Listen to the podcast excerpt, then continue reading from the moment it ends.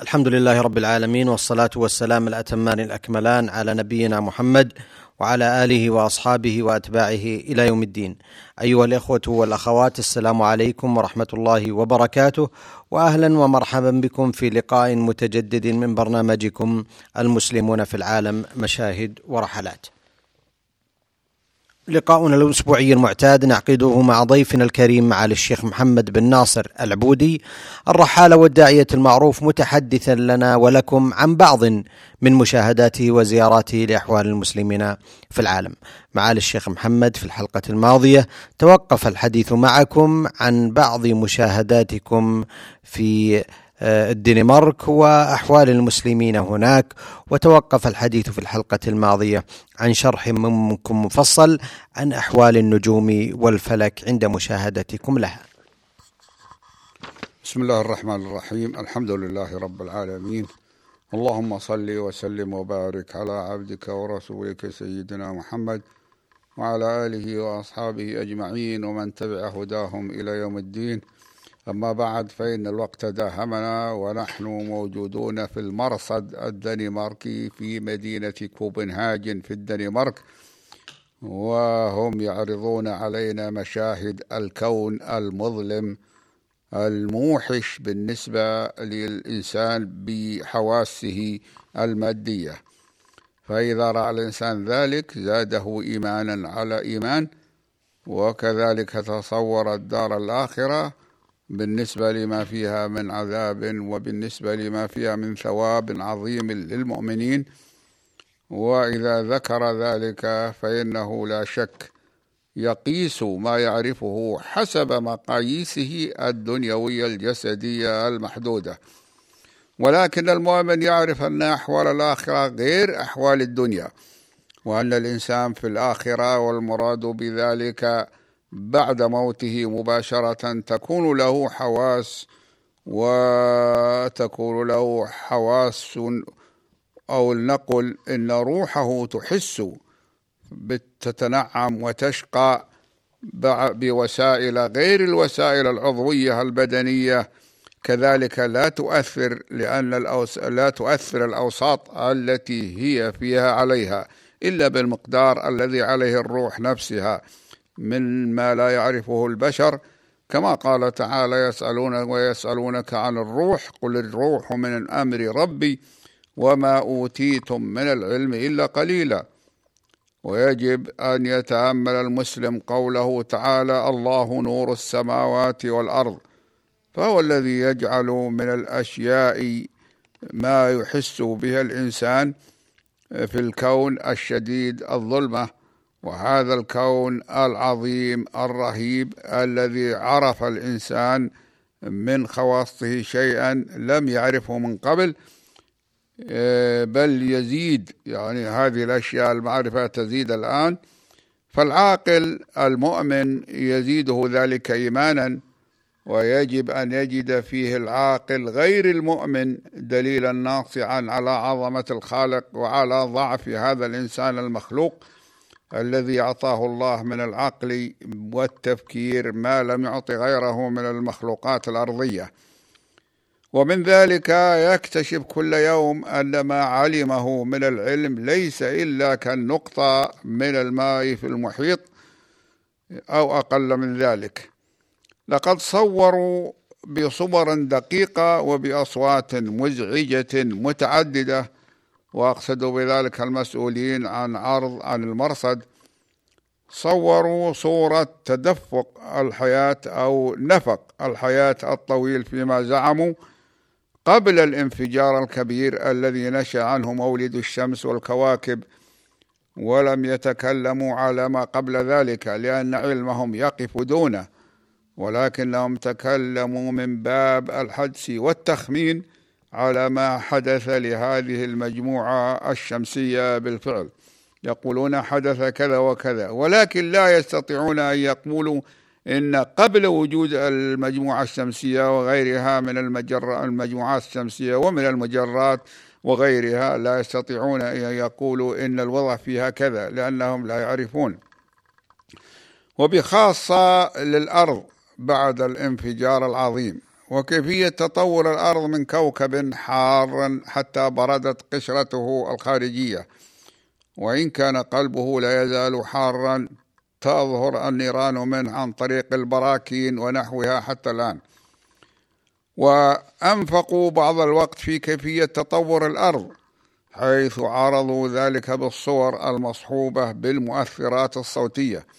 وعرضوا أثناء ذلك مشاهد لنواح من الأرض من أركانها المختلفة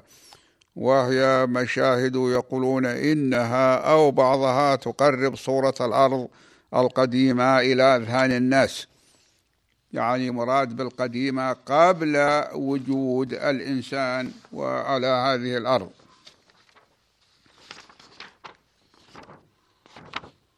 ولم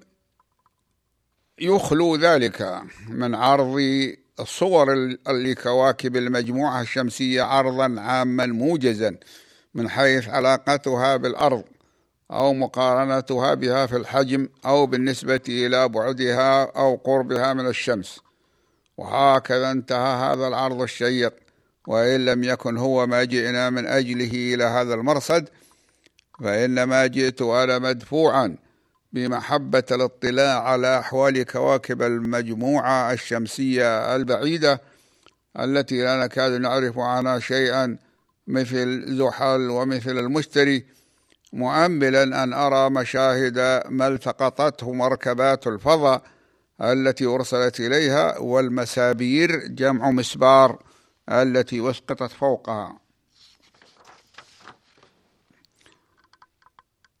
الملحدون ليسوا عقلاء يعني هذا أردت أن يكون عنوان وأنا لا أذكر العناوين ولكن هذا حملني عليه جدية الموضوع كيف يكون عاقلا من أنكر أن يكون شيء عظيم معقد دقيق قديم بالنسبة إلى حياة الإنسان ليس من صنع صانع بل صنع نفسه أو صنع بما سماه بعضهم باسم غير معقول وهو المصادفة هل المصادفة تخلق نفسها؟ وإذا سلمنا جدلا بذلك فما هي حالة ذلك الشيء الذي هو هذا الكون الجبار قبل تلك المصادفة ومن الذي كان يدبره إن ذلك القول شيء يخالف العقل إننا إذا أردنا أن نضرب مثلا على فساد عقول الملحدين الذين ينكرون وجود الخالق أصلا قلنا ما مثلهم إلا مثل إلا مثل قوم عاشوا قبل قرنين أو نحو ذلك من الزمان عندما عثروا في مكان ناء عن بلدتهم قصرا منفردا فيه غرف مختلفة الأحجام وحتى مختلفة الأوضاع وحتى مختلفة الأصباغ وفيها فرش وأغطية متنوعة المواد ومصنوعة من الألوان متعددة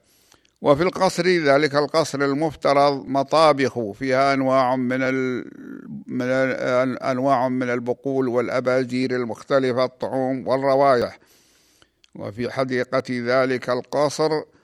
أشجار متنوعة الفخامة وكذلك متنوعة الحجم والصغر والكبر وفيها زهور بديعة متعددة الألوان والروائح وفيها أيضا أعشاب صغيرة متنوعة ثم رأوا في ذلك الوقت ثم رأوا في ذلك القصر مكتبة حافلة بالكتب في عدة لغات وتحتوي على الكلام على فنون مختلفة من العلوم حتى إن فيها قواميس ومعاجم لغوية واصطلاحية أحدها يضم عشرين ألف مادة لغوية مختلفة المعاني ورأوا في ذلك القصر أيضا اسطبلا للخيل فيها الجياد المتعددة على الألوان وكذلك أيضا زرائب للحيوان من الأبقار والماعز عندما رأوا هذا القصر الذي لم يكونوا سمعوا عنه شيئا من قبل جلسوا يتساءلون عمن بناه فمنهم من قال إنه بناه ملك وقوم ملك قوي في مكان غير بعيد أورد آخر إشكالا عليهم من كونه بعيدا عن مقر ذلك الملك ثم أخذوا يتداولون هذا الأمر ولم يستطيعوا الجزم بشيء من ذلك إلا أن أحدهم انبرى يقول لحل هذا اللغز هذا القصر قائلا إنه لم يبنه أحد وإنما وجد بالمصادفة فهل هذا عاقل؟ كيف يوجد بالمصادفة قاموس واحد يشتمل على اثني عشر ألف مادة لغوية كل مادة تخالف آه، الأخرى معالي الشيخ محمد هل هناك يعني حوارات في اثناء ذلك قمتم بها في مناقشات لكم مع بعض آه، الملحدين في زياراتكم حول وجود الله سبحانه وتعالى وسقوط هذه الفكره الالحاديه عند بعض الشعوب خصوصا ما انتشر من الشيوعيه في ابان فتره الخمسينات والاربعينات الماضيه. نعم حدثت محادثات ومجادلات وبخاصة في البلدان الشيوعية الإلحادية لماذا؟ لأن البلدان الشيوعية مذهبها إلحادي وحكومتها إلحادية تدعو إلى الإلحاد أي مبدأها الدعوة إلى الإلحاد فالحكومات في السابق وحتى الآن موجودة لكن الحمد لله الحكومات الإلحادية قليلة وليست موجودة فبعض الحكومات حكومات دينية مثل بلادنا ولله الحمد حكومة دينية مسلمة وبعضها حكومة دينية نصرانية مثل الأرجنتين آه، مذهبها الرسمي الدولة مذهبها الرسمي هو المسيحية النصرانية وبعض الحكومات علمانية لا تعتنق مذهبا معينا مثل فرنسا حكومة فرنسا لا تقول أنها مسيحية ولا تقول انها ملحده ولا تقول انها آه، دينيه فهذه ليست مما نتكلم عليه وانما التي نتكلم عليها هي الحكومات الالحاديه ولا يوجد حكومات الحاديه مذهبها وديدنها والدعوه الى الالحاد وممارسه الالحاد ما معنى ممارسة الإلحاد يعني لقد ذكر لنا قبل مدة أن جماعة من المسلمين في الاتحاد السوفيتي قبل أن ينفرط آه، عقده ويذهبه الله إلى غير رجعة إن شاء الله آه، قد سجنوا كل واحد منهم سجن أربع سنوات لماذا؟ لأنه ضبط يستمع إلى إذاعة دينية فهم لا يريدون أن يسمع الشعب شيئا من الدين أو من الإذاعة الدينية لأن هذا نقيض مذهبهم الإلحادي الشيوعي الذي يدعون إليه ويقولون إن الدين هو أفيون الشعوب والدين ليس أفيون الشعوب ولكنه راحة القلوب بحسب ما يعتقده صاحبه كما هو معروف ولذلك قال بعض علماء المسلمين ماذا يفعل أعدائي بي أو ماذا يصنع أعدائي بي أنا جنتي وبستاني في صدري يعني إنه يتلو القرآن فيشعر كأنه في الجنة جنة دنيوية وهذا امر معروف فنحن نعاني من هذه في البلدان الالحاديه اما في البلدان التي هي إما أن تكون علمانية يعني لا تدعو للإلحاد ولا تدعو للدين أم إنها حكومة دينية فلم نشعر بشيء من ذلك إلا في مناظرات خفيفة وفي مناظرات آه، في بعض الأحيان تحدث لسبب من الأسباب فنبين آه، وضعها ولذلك أنا أقول عندما أذكر مثل هذا المثال على هذا القصر العظيم الذي فيه كتب وقواميس مختلفة إن الملحدين ليسوا عقلاء كيف يقولون إن المصادفة تحدث أو تخلق على زعمهم قاموسا فيه 12 ألف مادة مختلفة العلوم كيف ينشا عن ذلك هذا الخلق العظيم من الحيوان ومن النبات ومن الاناسي ومن الجبال ومن الاراضي الى جانب ما راوه بالمناظير المقربه المقربه من الكواكب وما حولها هذا ليس عاقلا الملحد ليس عاقلا لأن الله سبحانه وتعالى أعطى ابن آدم العقل والعقل هو الذي يعرف أن كل شيء موجد لا بد أن يكون له من يوجده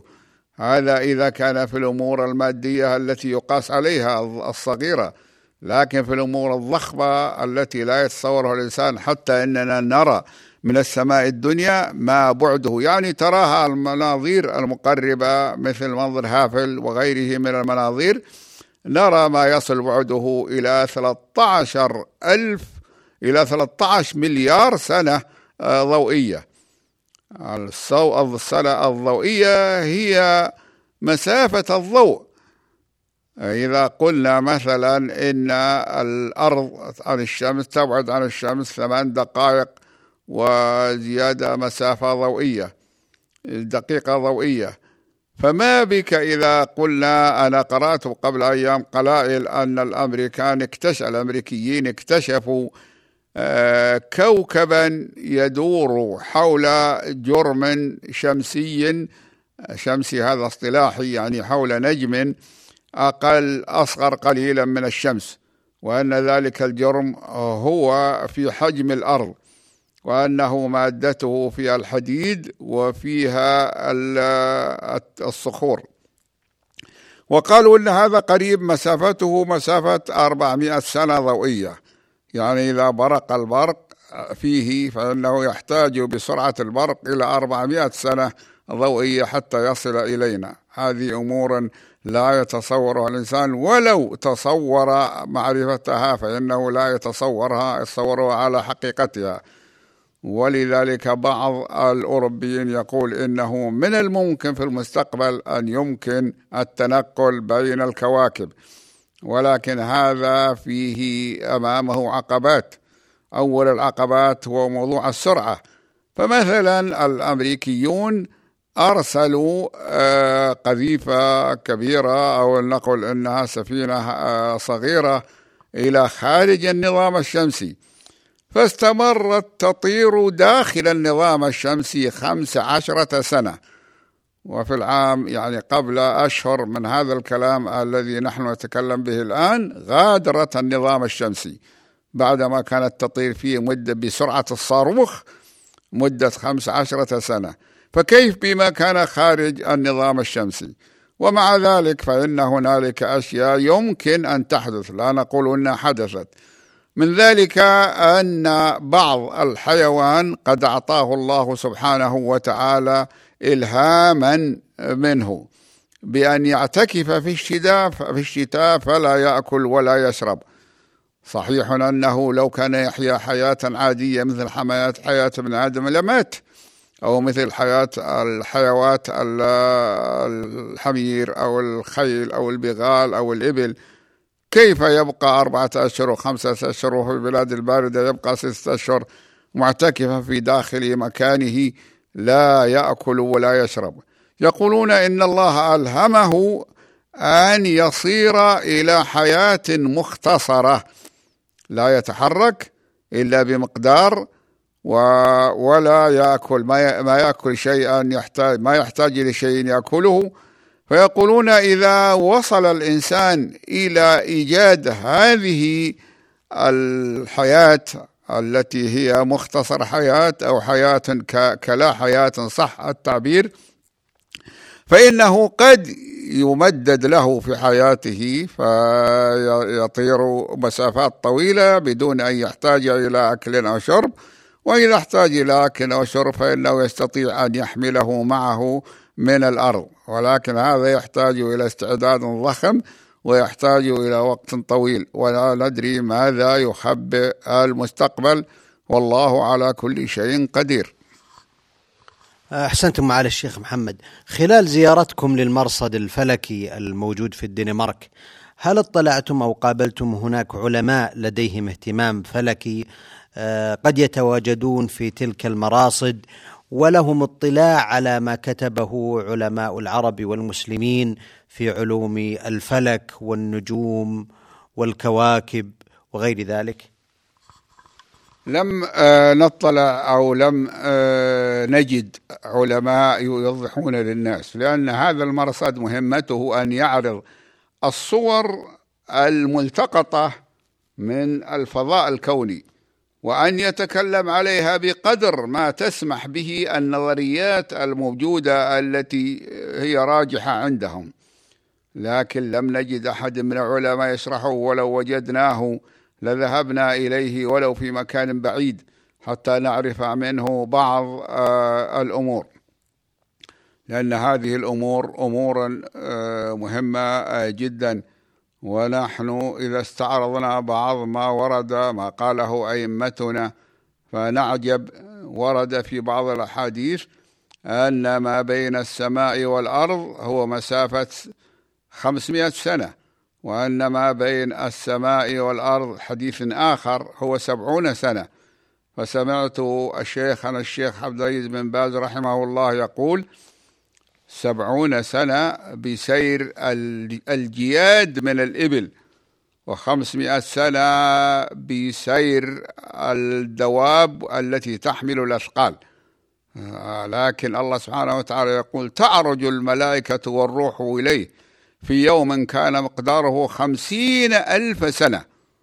الله سبحانه وتعالى ذكر هذا في القرآن وهذه السرعات في الخارج آه، في الفضاء الكوني الذي خلقه الله لا تقاس على السرعات في داخل الارض ولله سبحانه وتعالى في اخفاء او في عدم معرفه البشر ببعض الاشياء ثم بمعرفتها قليلا قليلا لذلك لله حكم قال الله سبحانه وتعالى سنريهم اياتنا في الافاق وفي انفسهم حتى يتبين لهم انه الحق أحسنتم معالي الشيخ محمد آه، أعلم بسؤال جانبي آخر أن لكم اهتمام بجوانب الفلك والنجوم هل ترون أن من المهم يعني الآن هناك مبادرات من بعض الجامعات وأنتم عضو في لجنة تقويم القرى منذ سنوات عديدة هل ترون أن هناك ثمة حاجة لوجود مراصد فلكية تراقب حركة النجوم والشمس والأهلة وخصوصا فيما يتعلق بالاهله الشرعيه المرتبطه بها مناسك كالحج ورمضان ومراقبتها عبر تلك المراصد. هذه المراكز موجوده حتى موجوده عندنا في الرياض وفي الجامعات مراصد ليست مراكز مراصد ترصد حركات الكواكب في النظام الشمسي. لماذا؟ لأن لها علاقة بحركة الأرض وفي التوقيت وعلى ما كما كرمتم وأفضلتم بأن ذلك يتعلق بالصيام ويتعلق بالهلال ويتعلق فهذا موجود لكن الآن المشكل أو الذي يتطلع إليه الناس ما هو ما وراء ذلك يعني نحن الآن الناس عرفوا وبالعقل اللي ما رأى وشاهد بالعقل يعرف بأن النظام الشمسي هو جزء من مجرة اللي يسمونها مجرة التبانة أو اللبانة هؤلاء من هذه من خرافات اليونانيين القدماء ونحن نسميها المجر يسميها علماء الأوائل ويسميها العامة عندنا المجر فنحن هذا كل جزء منها ومعروف أن الشمس والقمر بحسبان كما قال الله سبحانه وتعالى الشمس والقمر بحسبان حسبان يعني حساب وفي هنالك أيضا مراصد عجيبة ومنها المراصد الضخمة التي هي بعيدة عن تأثير الغلاف الجوي أي تدور حول الأرض وهي بعيدة عن الغلاف الجوي مثبتة في الجو على آه، مقدار حركة الأرض سرعتها مع سرعة الأرض في الجو فهذه يرون هذا الكون منها آه، لا يرونه كما نراه نحن بيتنا أو ما أشبه كما يرى الناس بيوتهم وإنما يرونها آه، رؤية لا تشوبها شائبة من الغلاف الجوي فيرون بعض المجرات ويرون بعض النجوم البعيده حتى انهم يقولون ان اقرب آه، كوكب ان اقرب نجم عندنا هو ما يسمى الشعرى او نجما بجانبها هذا يقولون انه يبلغ مساء بعده سبع آه، اربع سنوات وسبعه اشهر بمسير الضوء وهو اقرب ما يكون لنا تصور لما يبرق البرق هناك يحتاج إلى أربع سنوات وسبعة أشهر حتى يصل إلينا فهذا الكون خلقه الله سبحانه وتعالى خلقا عجيبا لا يتصوره الإنسان وأمرنا بأن نتدبره قال سبحانه وتعالى فلا أقسم بمواقع النجوم وإنه لقسم لو تعلمون عظيم مواقع النجوم هذه الحقيقة أنها عظيمة وكبيرة ولا لا آه، يتصور بعضها إلا من رزق قوة في التصور ووفقه الله لذلك شكر الله لكم على الشيخ محمد في ختام هذا اللقاء أتوجه بالشكر الجزيل بعد شكر الله سبحانه وتعالى إلى ضيفنا الكريم معالي الشيخ محمد بن ناصر العبودي الداعية والرحالة المعروف متحدثا لكم عن بعض من جولاته وزياراته ومشاهداته لأحوال المسلمين في العالم نلقاكم أيها الإخوة والأخوات على خير في مثل هذا اليوم من الأسبوع القادم وهذه تحية من محدثكم محمد بن عبد الله مشوح والسلام عليكم ورحمة الله وبركاته